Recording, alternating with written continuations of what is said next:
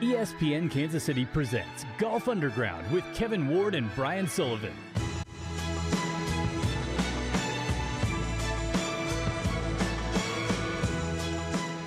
Hey, welcome to Golf Underground on E S P N Radio. We are still down in Austin, Texas, having a great time. Of course, we came down to go to the, uh, how do we say this, the W G C uh, Dell Technology Invitational Match Play Extravaganza? Championship. Championship.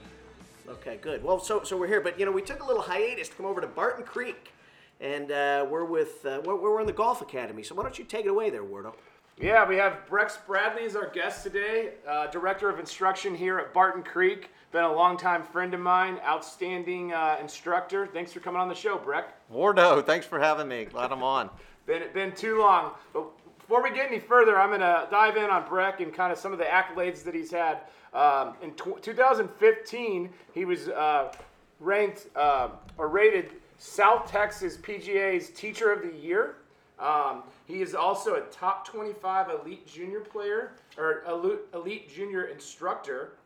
Um, Breck has got several accolades. He's worked with uh, tour pros, the likes of Tom Kite, um, as well as he studied for years under the likes of Chuck Cook, who we will also have on this show at some point. So. Thanks for coming on the show, Breck. Thanks for having me. Uh, let's talk a little golf. What do you want to talk about? Well, we want to talk a little bit about your upbringing and how you've uh, how you've come up, come beca- arrived here. And so, give us a little background into your life and your career. Okay, so I got out of school, Abilene Christian, in nineteen ninety-four, and like many players, I'd, I'd been competitive my whole life up through college, and and decided that I was ready for a change. And being that I uh, got a degree in basket weaving in college, I couldn't do much other than think about going into into uh, teaching golf. So that's what I did. Now, I was a communications major, and I, I was a swing kind of geek in college, and it probably hurt me a little bit. But I decided when I got out, I wanted to teach a little golf and take a break from playing. And so I went to Dallas, got in a big driving range. There was nine teachers. You had some Haney folks. You, natural golf was really popular. That was uh, the single single axis system. We had... Uh, some John Jacobs guys. So I was cutting my teeth with all these different teachers, all these different ideas, and I did that for five years. And then I took a little break for two years, tried to play, and then I got back into teaching in two thousand. So I've been doing it ever since. So talk to me a little bit about your playing career. Obviously, you played with the likes of Jeev Singh, who's a, an amazing, amazing golf swing, great player that's played on tour for years. Tell us some stories centered around Jeev. When you say amazing golf swing, do you mean amazingly good? Amazingly unique. It's amazingly unique. So Jeev is, a, yeah, he came, what's interesting is he came to Abilene Christian with a big old Ram staff bag. He'd never carried his own bag in his life. He had, he had, he had a caddy back in India for like a dollar a day that would shag his balls. And so he came with these golden Ram blade irons with like a dime size right in the middle. And uh, so he was a pure ball shag striker. His, shag his balls? Yeah, yeah. He would they, would they would shag his balls and run and go get them. For a dollar a day. For a dollar a day. How much to shampoo his balls? Shampoo. That's two bucks. Yeah. You throw the kid a fin for that one. so so he came over here. Uh, yeah, and his golf swing, he he had the most uh, laid off, wide open club face at the top. I mean, it would as a teacher, it, it's about one hundred twenty-five golf swing if if an amateur had that golf swing. But he would do some incredible things uh, to compensate coming down, and was right on plane and, and really really hit it well. And he had a goofy putting stroke, goofy chipping motion. Wasn't he a real good putter? He was a good putter. He he was kind of hit and miss with the putter, but he he could make some putts. He had this kind of loopy chop stroke. But uh, good putter. When he was putting, he was loopy and choppy? Yeah, he had a kind of a drop, took it outside and kind of popped the ball. I mean, every, everything really? was a little unique. Yeah. Sully, you kind of your stroke resembles that now that you have the eye patch going. I mean, you're, it's kind of nah, up and nah, out nah, and away. No, I think with the eye patch, it's um, it's allowed me to um, really? take the loop out of my.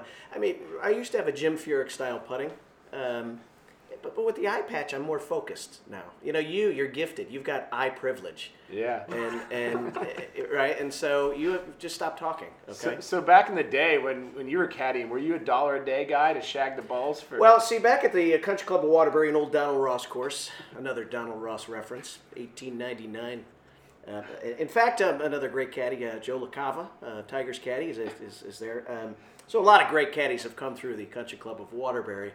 I would make twelve dollars a bag. Now, um, I would carry a bag on each shoulder. And so I would often say, this was back in the eighties, the bags were very big. I would be six foot three if I didn't carry the bags that I was carrying at the time, right? And so, um, I, and then listen, up, well, when you threw Mad Dog twenty twenty bottles in the back of the uh, the bags too, it added some weight. Um, but, but, you know, I've come a long way myself. I love it. I love That's it. Awesome. I'm glad you're such a great, great caddy. I mean, you've yeah. really given back to the game, and here you are giving back again. You... Well, if I can change one person's life in this game, then then it's all been worth it, Borda. Okay, so we're sitting here in the Barton Creek Golf Academy. Breck, tell us a little bit about um, studying with and working with Chuck Cook and kind of the second half of your career. You've been here seventeen years now, and you, you do have sixteen-year-old uh, twin or quadruplet girls, so... Praise to you for getting through life and keeping golf, making golf keep you sane. Yeah, yeah. There's not enough hours in the day for me to teach. I'm trying to build lice out here, but Omni won't let me do that yet. But uh, no, in in I so I got back into Austin, started teaching, and got hooked up with Chuck. Was for, fortunate. Chuck Cook's a, a top five teacher in the nation, and worked with Tom Kite, Payne Stewart, Corey Pavin, and and the list goes on. Jason Duffner, and so it was around him in two thousand two that I started and. He really kind of deepened my knowledge of the golf swing and, and the short game and, and really understood how to uh, take certain elements of the swing, especially with better players, and how to manage it. He was really good understanding the, what lag does in a golf swing and still is, and, and how to zero out lag. And now with TrackMan and, and all the launch monitors, we see what all these numbers are. But I can tell you, he was he was on top of a lot of that, understanding the D-plane, even though it wasn't called the D-plane, and how how uh, you couldn't lag it down the line, which a lot of a lot of good players do. You wouldn't know about that, Warda, though, would you?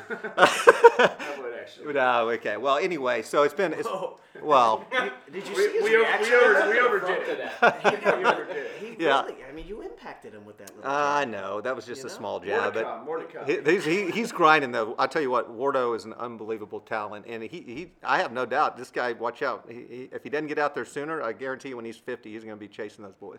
Ooh. Well, his so body did you will hear, be in shape. Did you hear when he was talking about lag, Sully? I think I thought directly to your golf swing in the poof. I, I've never heard of a phrase. We might be able to help you zero out the poof. How? The flip. Yeah. Uh, we're going to do well, a little how, session. What does it have to do done. with lag? Well, you have none of it. You have less than. Would you? Lag. All right. Listen for the um, for the maybe the fifteen plus handicappers listening to the show right now, because it's not all just studs like you. Okay. Um, uh, describe the term um, lag. What, what are you referring to? Well, I think lag in its true form is a sequence uh, from the ground up in the downswing. So when you look at lag, lag is all these lagging components. And as you start transition, the lower body starts, the upper body lags behind it, then the upper body kicks in speed, the arms kind of lag behind it and create pressure against the chest, and then the arms fire off the chest, and the hands are lagging. And so you're creating this this angle, this what we call distal angle of left arm to shaft that so many people call lag, but lag really in its true form is is the unwinding of the sequence, and then you've got to then you've got to release lag well. So a lot of people have lag. You do that really well. You really release lag well. You know, hey, how much of that did you understand, Sully? No, no. Listen, remember what I told you yesterday in my iPhone in the little notes section. Yeah. After I play a good round of golf, which is it's not often, right? Um, I'll put a little note. Do this, and then before I hit the first tee and the next time, I try to focus on one or two things. Remember I pulled up yesterday and it said, you just shot a seventy-four, which is really nice for me, and you did it because all you thought of was a baseball load.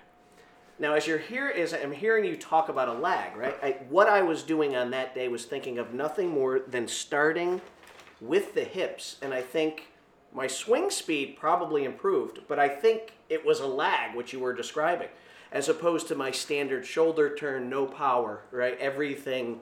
sort of handsy and army, right? Yeah. Right. And I think that load in the hips helped me not only hit the driver, but I started hitting the irons better.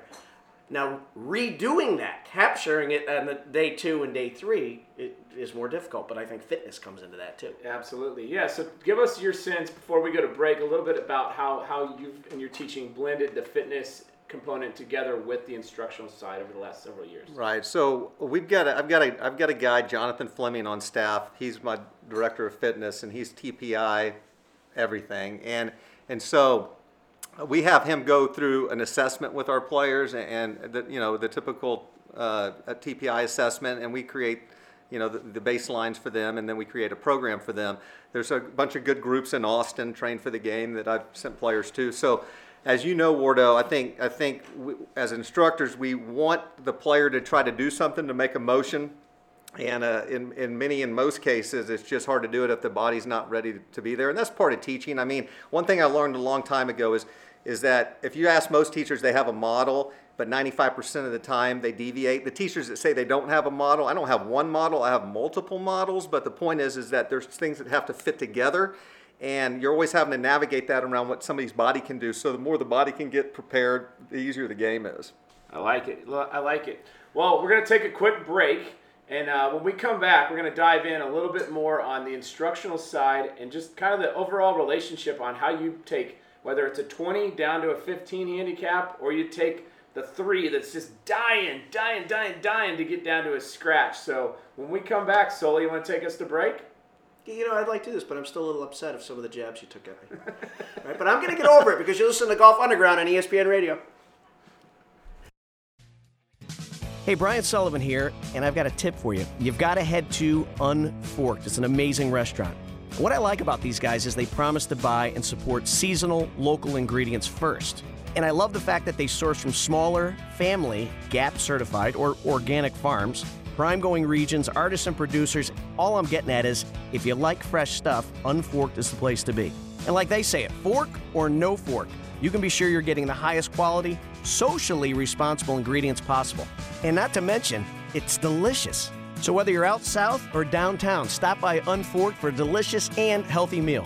Sheridan's Unforked, honest, clean food. Hi, this is Brian Sullivan, co-host of Golf Underground on E S P N Kansas City. Hey, when I'm not bringing my fantastic double-digit handicap to the course, my company, Precise Selling, works with companies to create sales champions. Hey, the best golfers get to the top by having a swing process and a game plan from the time they step on the first tee to the time they finish their putt on eighteen.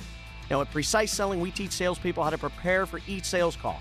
We give them a process to steal customers from their biggest competitor, sell more to current customers, and negotiate like a pro. So come see me at precise selling dot com to learn how we can help turn your team into a team of top sales performers.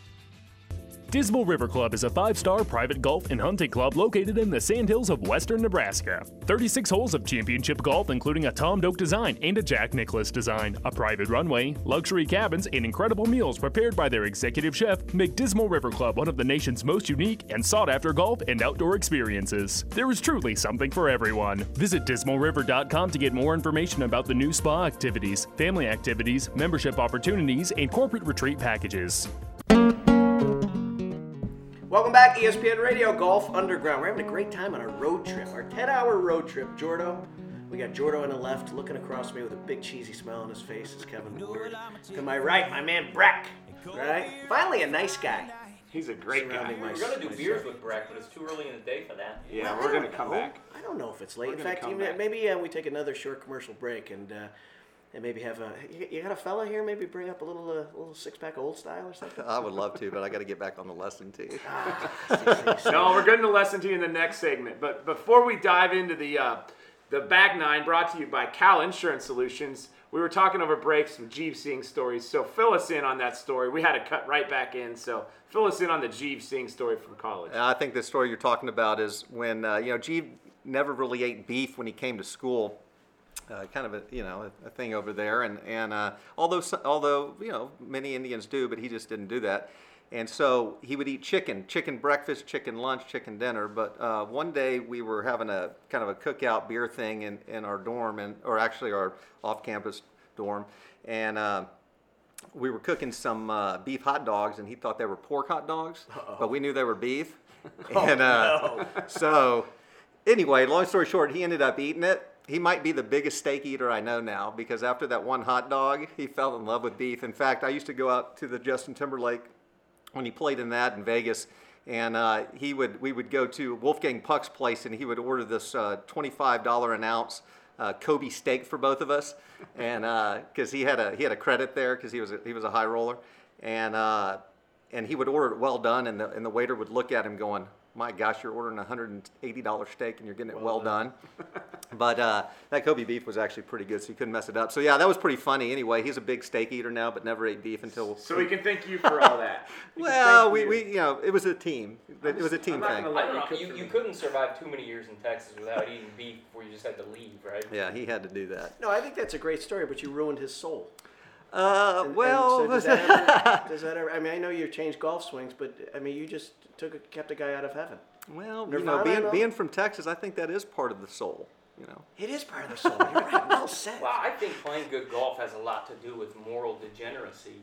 And really? So getting him off the straight and narrow probably helped him achieve professional golf games that he probably would have otherwise missed. It's true. Well, if you don't sin, you can't repent, right? That's true. We're getting really deep now, aren't we? We are getting deep. All right, so let's get back to golf. So, oh, come so on, Chuck, do we have to? So Chuck or, or Breck, you're you're studying under Chuck. You've worked with him for, for several years. Um, tell us what makes him such a great instructor, and what lessons have you learned that you've brought into your own teaching? So I think Chuck, besides been teaching for a long time, and he had the opportunity to be around when he was when he was going through his tutelage, um, a lot of great great teachers from the day.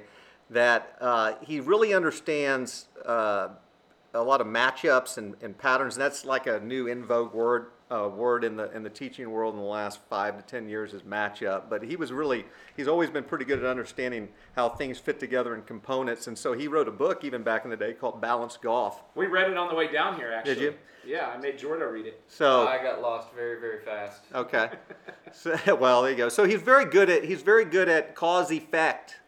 Corey got he got lost, but I think Chuck has the ability to take a player, and and it's a timing thing. And I he helped me learn this a long time ago. Is is that it's not a matter of what you know; it's a matter of how do you say it, when do you say it. Timing, periodization of how you say it is a, is an important thing. As the coach, as yeah, as a coach. I mean, a lot of times you're not trying to fix somebody right away if they got to go playing something. You're trying to tweak it, or it's kind of like, are you gonna, are you over coaching or are you under coaching? A lot of people fall under one category or the other, like they just spit out everything they know. Especially a lot of, a lot of teachers that are up and coming, new. You, you learn a lot. Yeah. You want to go tell everybody everything you know.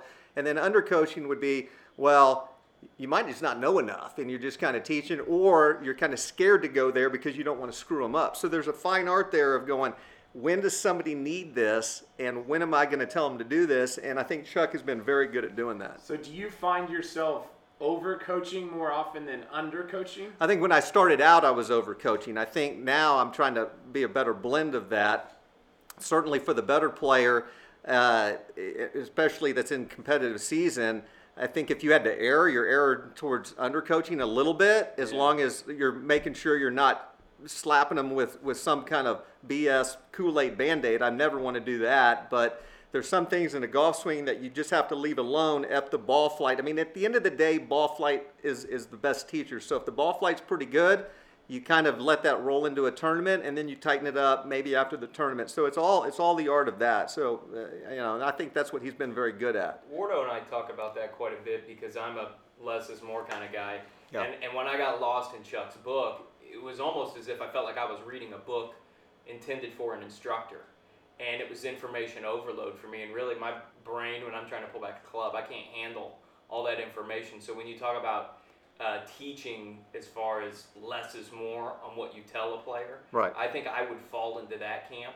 And yeah. I, I would say you probably would want more information. You would want to know all the how and why and yeah, but I, I mean, I've spent fifteen years with this guy. Well, he's you're a an mad, instructor, he's a mad too. scientist, but but I think I think back to kind of Chuck and why he wrote the book. I think kind of like Sully is kind of the man of the people in Kansas City. Chuck is kind of the man of the instructors, right? So a lot of the instructors globally go to Chuck um, for advice or bouncing ideas and whatnot. Is he the most famous instructor in the world? No, but. Um, you know, he didn't take his, his time to go brand himself for the average fan. He took his, his time to go brand himself for the Breck Spradleys of the yeah, world. Yeah, yeah, that is hey, true. W- when uh, a pro reaches out to Chuck or even you, yeah. they've got their day-to-day coach. Um, is it weird that there's? I mean, do, do you feel like you're you're like the, the mistress? Like, how do you manage, how do you manage that relationship, right? Yeah. I mean, there that, and for the player, that's got to yeah. be sort of a goofy thing. That hey, I'm going to prep, but yeah. it, it's not. A, I, I I'm not leaving you. Yeah, I, yeah. I mean, do, you, do you run into that? Yeah, you know? I do. I mean, I, I, so you know, me running and owning an academy and being here all day, every day. We have I teach a ton of juniors and college players and, and a bunch of mini tour players, but but the, the tour players are a different deal. I, I haven't.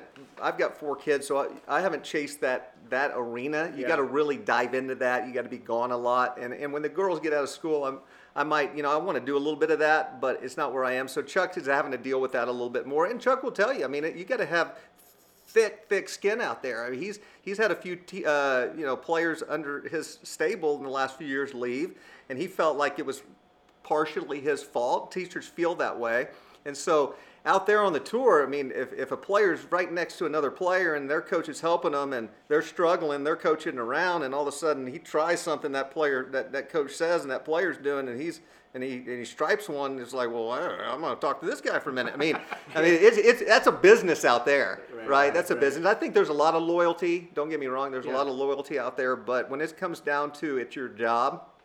You got to have thick skin in, in the arena. How do you golf. handle the theatrics of having to break up with a bad student? Yeah. Emotionally abusive, um, you know, manipulating you. You know, it, it's dicey stuff, right? A, a bad breakup's bad. Yeah, yeah. I mean, it's it's knock on knock on wood. I mean, I'm married to a, a beautiful uh, wife, and and no, I, I meant no, I, golf. But, but I know, but I'm kind of throwing the. kind of crossover analogy okay. is that uh, I couldn't have, it would probably be like a divorce, it, you know, it, because it's tough. You're so much invested in that. Well, what, what when you find out the guy's cheating on you yeah. with the head pro down the street, I mean, you can't take that. Bradley's a man of pride. Yeah, I know, I, and it does happen, but after after a while, you just move on and you stay busy, and and um, you know you try to put out a good a good uh, service and product, and you know you can't bat a thousand percent. I've learned that in this. You can't bat it. You try. I mean, everybody, every teacher wants to try to bat a thousand percent. It's hard to do, and it's not necessarily that the information you give somebody is wrong, but it just maybe doesn't resonate, or you're not saying it the right way. So the point is, is that. Uh, when I was younger teaching, it bothered me a lot more than, than it does now. But knock on wood, I've been fortunate that, that haven't, I haven't had too many leave. But Do you I mean, trust in the fact that if a player's deceptive enough to cheat on you, that karma will get him? He's going to start missing putts, missing cuts. You, you, can't, you can't handle yourself that way you mean, and you, play good golf. You mean do... Do coaches want the player to play poorly when they've left no, them? No, no, no. Oh, that's a good angle. I'm just saying no. karma's going to no. catch up to him, right? Ah, uh, no. I mean, I, I would no. I, I I hear where you're going, but uh, you I think I think we try to move up above fail. and beyond that. Did uh, you yeah. not learn anything in our last interview about humility? So I'm just joking. You know? Yeah.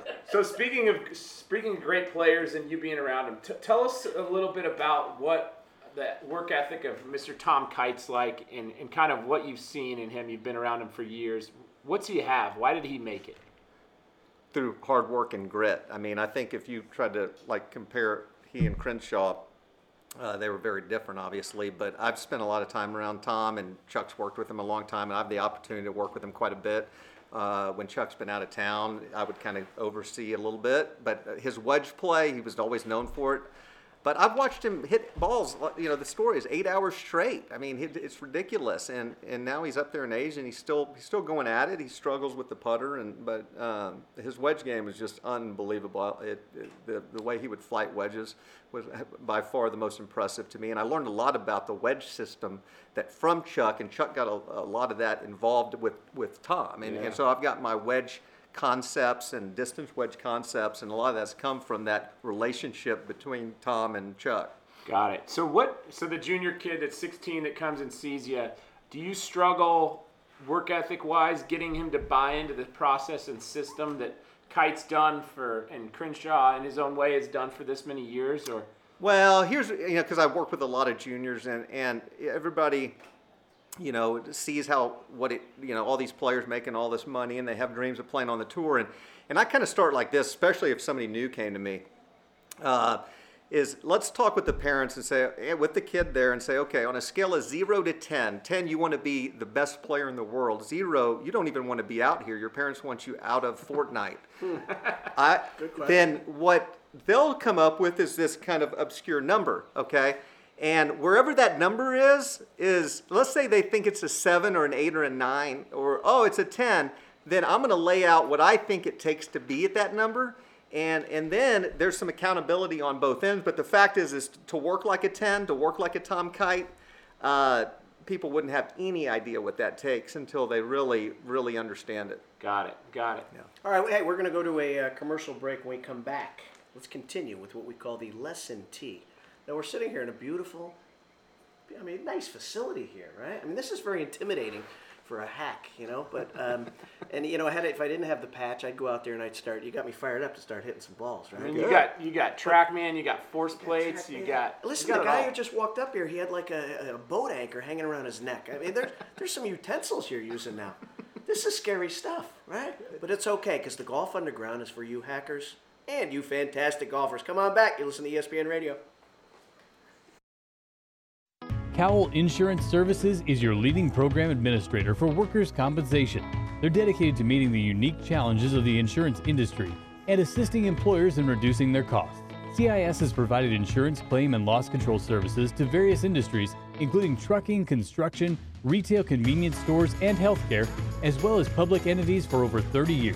They work with both retail agents and industry clients, or a combination of the two.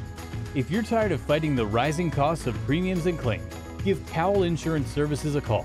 Their dedicated staff is ready to find you the best insurance option at the most competitive price. They can help to define or enhance your safety program in order to move you in the right direction in reducing your claim and premium costs. Contact Cowell Insurance Services today, eight one six, two one four, four zero seven zero. Hey, Wardo, I'm so sick of my handicap rising, and every year I feel like I'm losing yardage. Do you have a solution for me? Of course I do. SwingFit is a goal-focused platform that is fitness-based, centered around getting your golf game better. SwingFit will help you become more biomechanically sound in the gym and on the golf course. From the golf perspective, what you're going to see is a series of movement patterns and drills in order to get you better and help you achieve your goals. You will be introduced to some exercise centered around increasing golf strength and club head speed. The team at SwingFit is T P I certified, which is the gold standard for those tour players you watch on Sundays. If you want to take the next steps to hitting the ball like them, call nine one three, two six nine, one three zero zero for more information, or go to the golf stable dot com. Are you ready to focus more on your golf game this year instead of enduring the process of building a brand new home?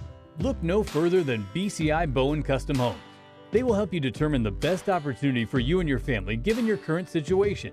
Do I do a remodel? Do I build the dream house I've always wanted? Your next home might be waiting for you from the many specs and furnished models they have available in southern Johnson County. Whether you're located in Shawnee or Leawood, Mike McCown and his award-winning team are interested in helping you determine what may be best for you and your family. Again, if you're looking to spend more time on the links and eliminate the stressors of the building remodel process, call B C I Bowen at nine one three, four four four, two three six nine or on the web at b c i bowen dot com. Dismal River Club is a five-star private golf and hunting club located in the Sandhills of western Nebraska. thirty-six holes of championship golf, including a Tom Doak design and a Jack Nicklaus design, a private runway, luxury cabins, and incredible meals prepared by their executive chef make Dismal River Club one of the nation's most unique and sought-after golf and outdoor experiences. There is truly something for everyone. Visit dismal river dot com to get more information about the new spa activities, family activities, membership opportunities, and corporate retreat packages.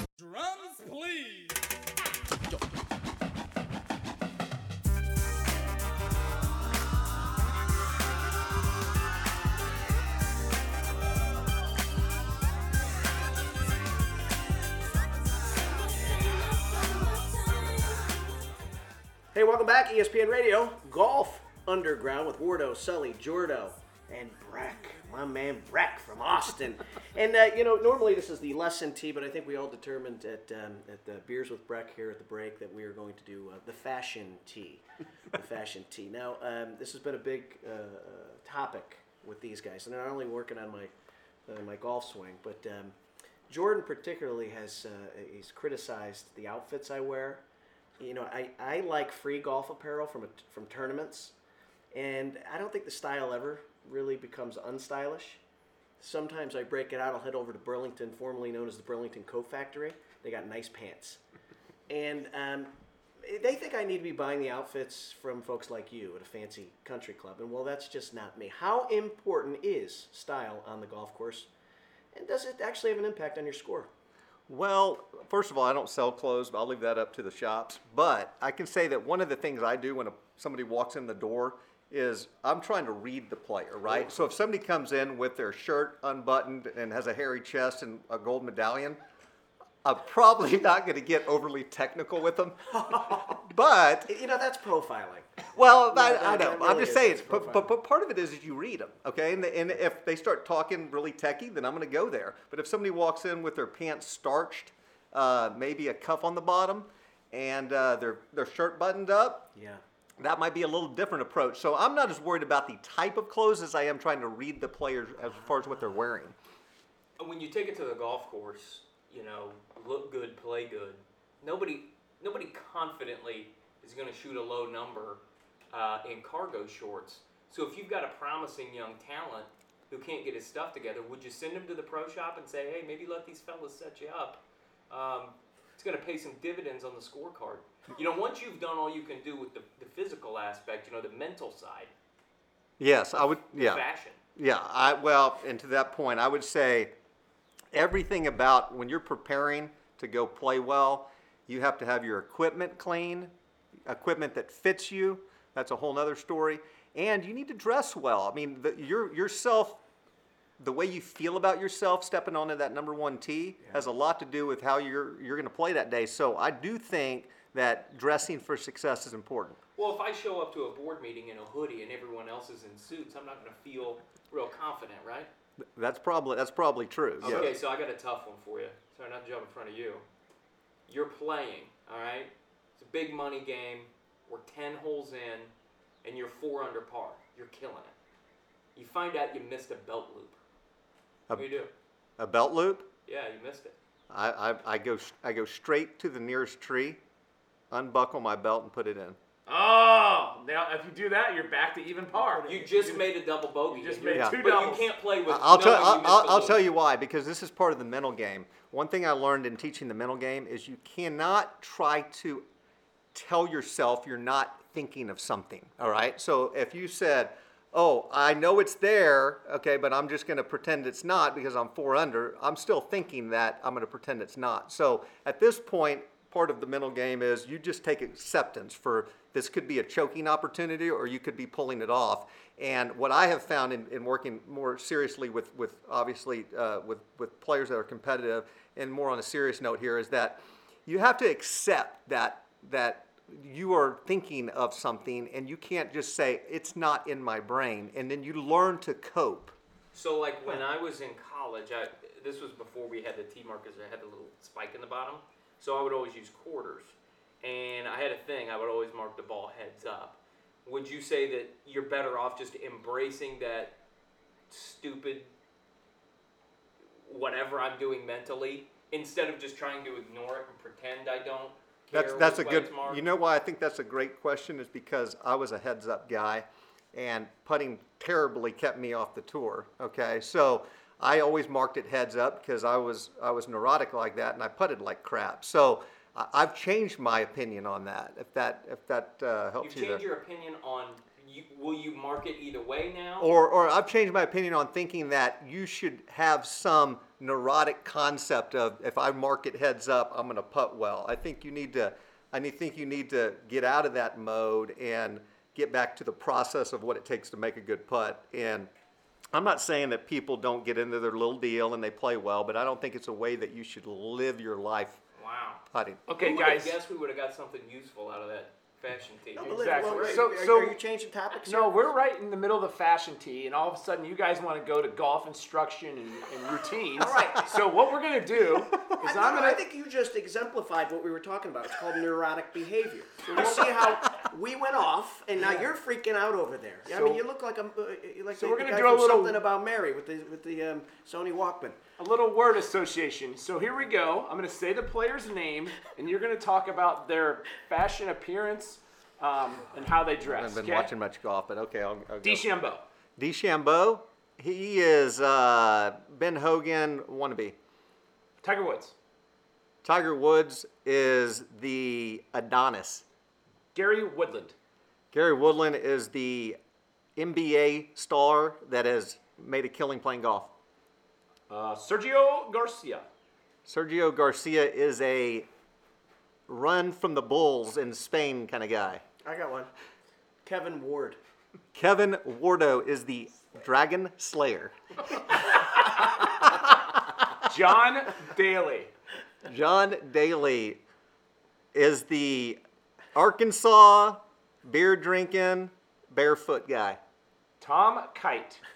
Tom Kite is the, he's the uh, professor at U T that made a lot of money playing golf. Corey Pavin's mustache. Corey Pavin's mustache.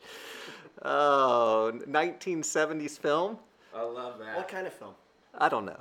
And lastly, Punt.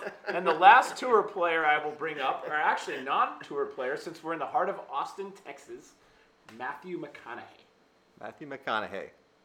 He's the typical Austin.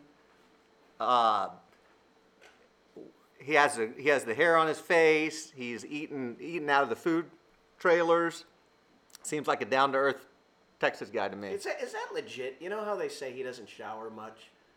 Uh, I, I, I mean, that's, you know, sort of the Austin-y, hip, you know, trendy. There is, is he just sort of a granola, crunchy old dude? I, I can't really speak for that other than I know he fits into the Austin, trendy, hip, granola type. Who is apparent. hotter, uh, um, him or Josh Duhamel? Oh, man. I'm gonna go with I'm gonna I'm gonna defer to Wardo on that. He's well, I'm not really into guys, so no. We're gonna just call them equally hot, I guess. Well, can I say one? Sure, go ahead. Oh, I'd love them both. so, um, all right, listen. We're having a uh, very serious interview today. We're with Breck Spra- uh, Spra- Spradley. He's great friends with Wardo. Um, He is one of those great golf instructors. He's doing uh, such a, a wonderful things with a lot of the, uh, the high school, the college kids here locally. I know we're having a lot of fun, but uh, you got to be having an absolute blast doing what you love and knowing that you're you're making people be really good at, at our great game. And and and what I mean, you're giving people a gift all the time, and so so we're blessed to. Uh, Blessed to have you on the show today. When we come back, we're going to do some rapid-fire questions. We've already kind of got you up against the wall a little bit right now. Mm-hmm. But we're going to get you to yeah, say things that you it. regret saying, and um, and we promise to... So, um, Are you going to edit this? We're going. We, we might. No, we might no, not. no, no chance? It's all, that those, it's all going? Those okay. gorgeous daughters of, your, of yours will, will, um, will be proud of. Okay, so come on back. You're on the Golf Underground on E S P N Radio. This is Golf Underground on E S P N Kansas City, ninety-four point five F M. Clubs, a big screen T V to watch the U S Open, or maybe even a new golf cart that I've got my eye on. No matter how you choose to spend the savings, if you're looking to put a dent in your monthly heating and cooling bills, the answer may be right over your head. If your attic isn't insulated properly, you're missing out on a prime opportunity to cut costs. Call the certified energy experts at Star Companies, Incorporated, eight one six, three five three, two one six zero for a free estimate to learn how they can help you save money. Oh, heck, I'll buy the clubs, put them in my new golf cart, watch the U S Open on my big screen. After I play a round of golf. Better give Star Companies, Incorporated a call today to start saving big. That's Star Companies, Incorporated, eight one six, three five three, two one six zero, or visit star companies k c dot com.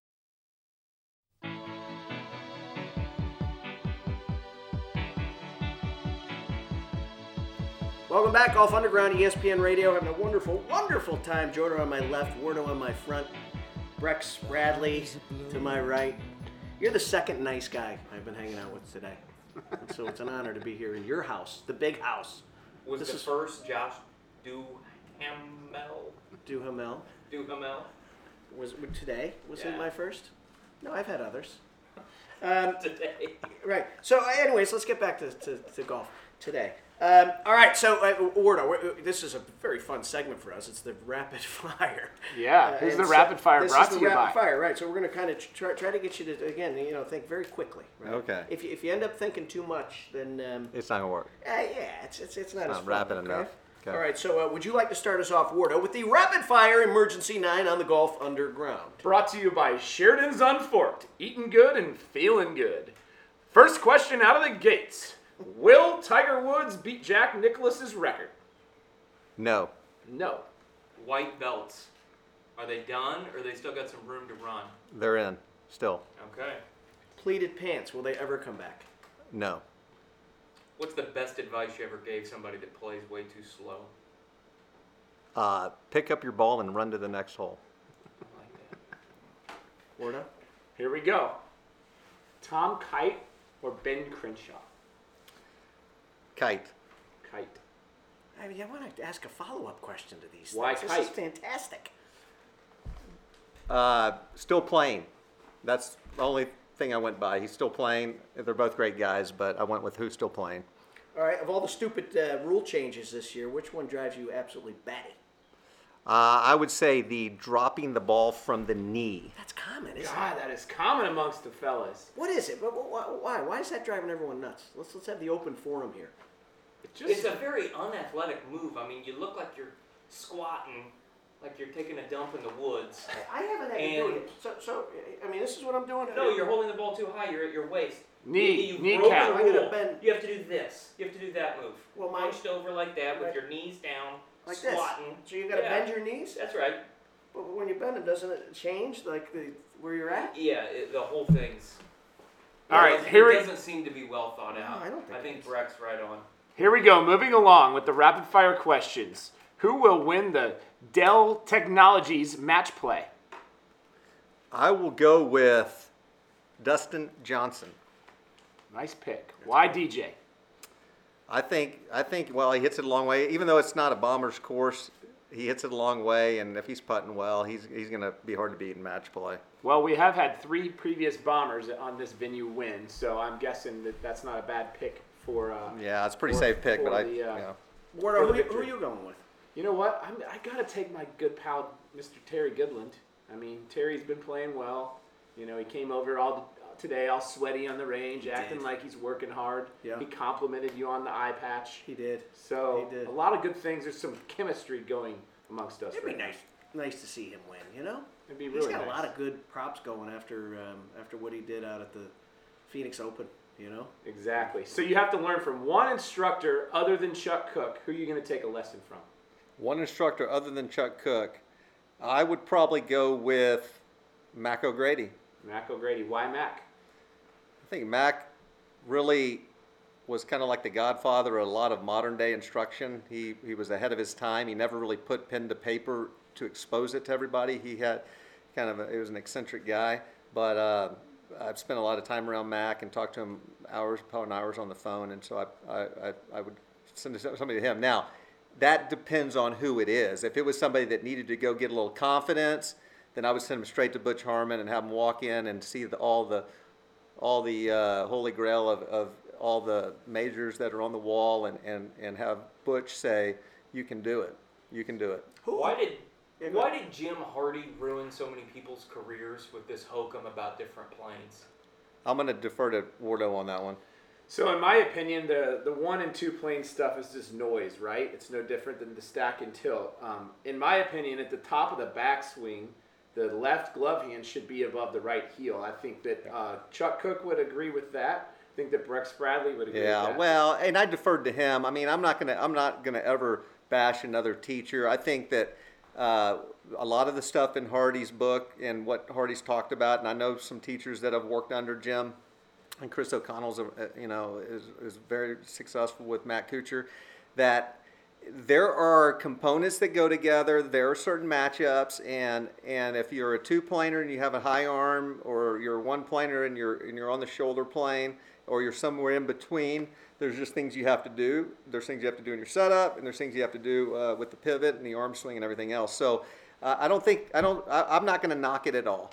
Man, I wasn't trying to bait you into knocking anybody. I yeah. should have known better than to ask a funny question. You guys had a hard, or well, Wardo had a hard opinion on that. He did. I read six pages of that book he and was, had to put it down. He was getting, you were getting riled up, Wardo. No, I just think it's about set it on plane and, and rotate. So. Yeah, I mean, but it's... So, so dive in. You had a you had a unique Mac story. So speaking of Mac, tell us a funny story as we, as we wind this bad boy down. Okay, well, I brought in Mac to do a golf school about...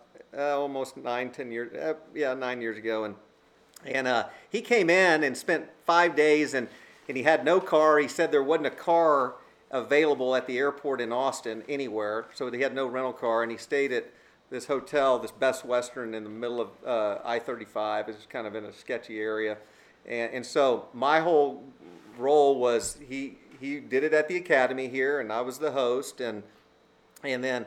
I took him to dinner and took him back to the hotel. Anyway, long story short, I got home at one thirty every night morning. My wife was so glad the week was over.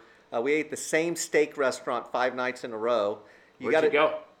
It was this, it was this Texas Land and Cattle right across from the oh, Best yeah. Western, and uh, and he ate the same meal every every meal. Mac Mac is you know he's got a great heart. He's he's an eccentric guy. But right when I was thought we were wrapping it up every night, we got back to the uh, Best Western, and he's like, "Hold on, I want you to hear something." We listened to opera music for for an hour before I actually drove home. And, and you know, and trust me, I, it, you have to know Mac, uh, but he had this famous opera friend uh, lady that he wanted me to hear, and and I, I'm going to do what Mac says. He's he's uh, in town, and I'm hosting him. So, uh, but also I had him out on the range, and first day he was demonstrating, and and you, as you can see, y'all are looking out. We have number one over there and number ten over there.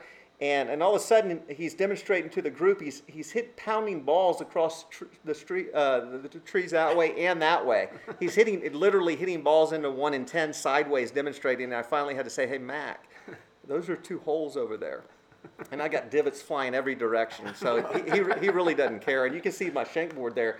He wrote on that ten years ago with a permanent marker. Still hadn't come off.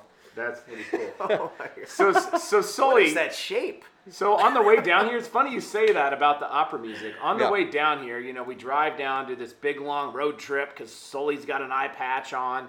Guess what kind of music he turns on? Opera. Opera. We enjoyed ourselves some opera. We even stopped at Whataburger. Welcome to Texas. It was not opera. It was Adam Lambert, and it's totally different. So different. So different. Well, thanks, Breck. It's been an absolute pleasure. We appreciate you taking the time. I know we've probably overextended our welcome. And if your next couple lessons are flipping it or maybe shanking it, it's because of the crowd that you're with today. Yeah, no, listen. We brought you down. Yeah, I mean, I'm thinking of firing these two. You seem like a better listener. And you wouldn't put me into some box. These guys try to box me, and they label me. And I think you, you'd, you'd probably ask some really neat questions and open me up a little bit. Well, you, you might think, have to come down. I, I sense know? some chemistry. You might wow, have to come yeah. down to he, the golf school that we're going to have in mid-October. Yeah, come on down. Yeah, I think we're, it's time. Wardo right? and I are going to going to kill it. So we're yeah. going to join forces and have a pretty pretty stellar golf school. We're going to teach some people how to try you, to get You're better. in on that? Oh, yeah, we're in on that. Oh, that's nice. Maybe Your eye should be functioning by then, I'm too. ready. No, I'm telling you. I'm. I'm I, hey, I'm, I'm a ten handicap now. I'm going to get down to like a, maybe an eight. Nice. You know, I've got I got big goals. Yeah. All right. I'm gonna win a lot of five dollar Nassau's this year, Breck, and it's because you allowed me in the Barton Creek Golf Academy. We've had a great show with, with Breck Spradley. It feels like home here in Austin, Texas. Hey, we've had a great time, and of course, as always, um, this uh, golf program, the Golf Underground, is brought to you by Mariner Well. So come on back next week. We got more entertainment on the Golf Underground on E S P N Radio. Waking up to ash and dust. I wipe my brow and I sweat my rust. I'm breathing in the chemicals.